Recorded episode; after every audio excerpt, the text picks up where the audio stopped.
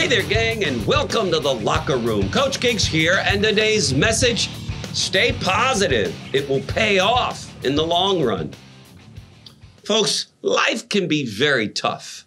We all get knocked down occasionally, we get discouraged, but we don't have to stay there. You can get knocked down, but you don't have to get knocked out.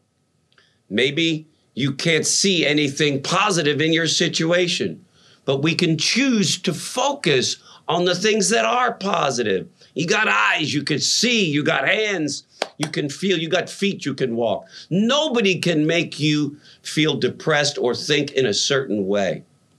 If you're not happy, nobody is forcing you to be unhappy. If you're negative and have a bad attitude, nobody is coercing you to be negative or have a bad attitude. Let's take responsibility, or as we say in my company these days, own it.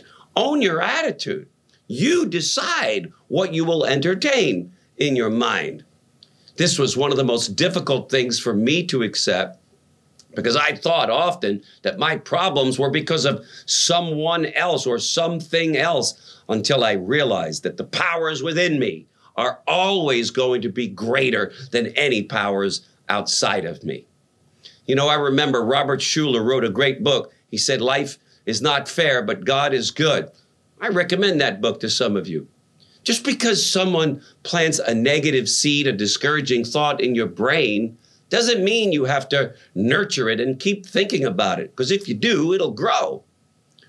You know, when I left high school, I wanted to take a chance and move to another state.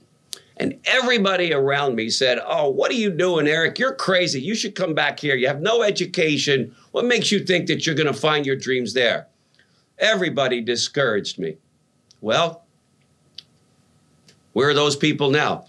I went back there and most of them ended up living a life far less than what it could have had. And I've been living my dream life. So if you dwell on the negative things and people who come into your life, then the dreams that God has deposited in you, they're going to have a hard time getting out. You'll be much more prone to discouragement and depression if you listen to these negative thoughts and negative people. So I want to encourage you today in this locker room to focus on what is good in your life. Focus on the positive thoughts. Think about what you're thinking about and do your best to stay positive. See the good. Keep your eyes on the prize, that dream in your heart, that goal. Keep it in front of you every single day. And if you do that, gang, no doubt, best life ever. Thanks for joining me. We'll see you in tomorrow's broadcast. Bye bye.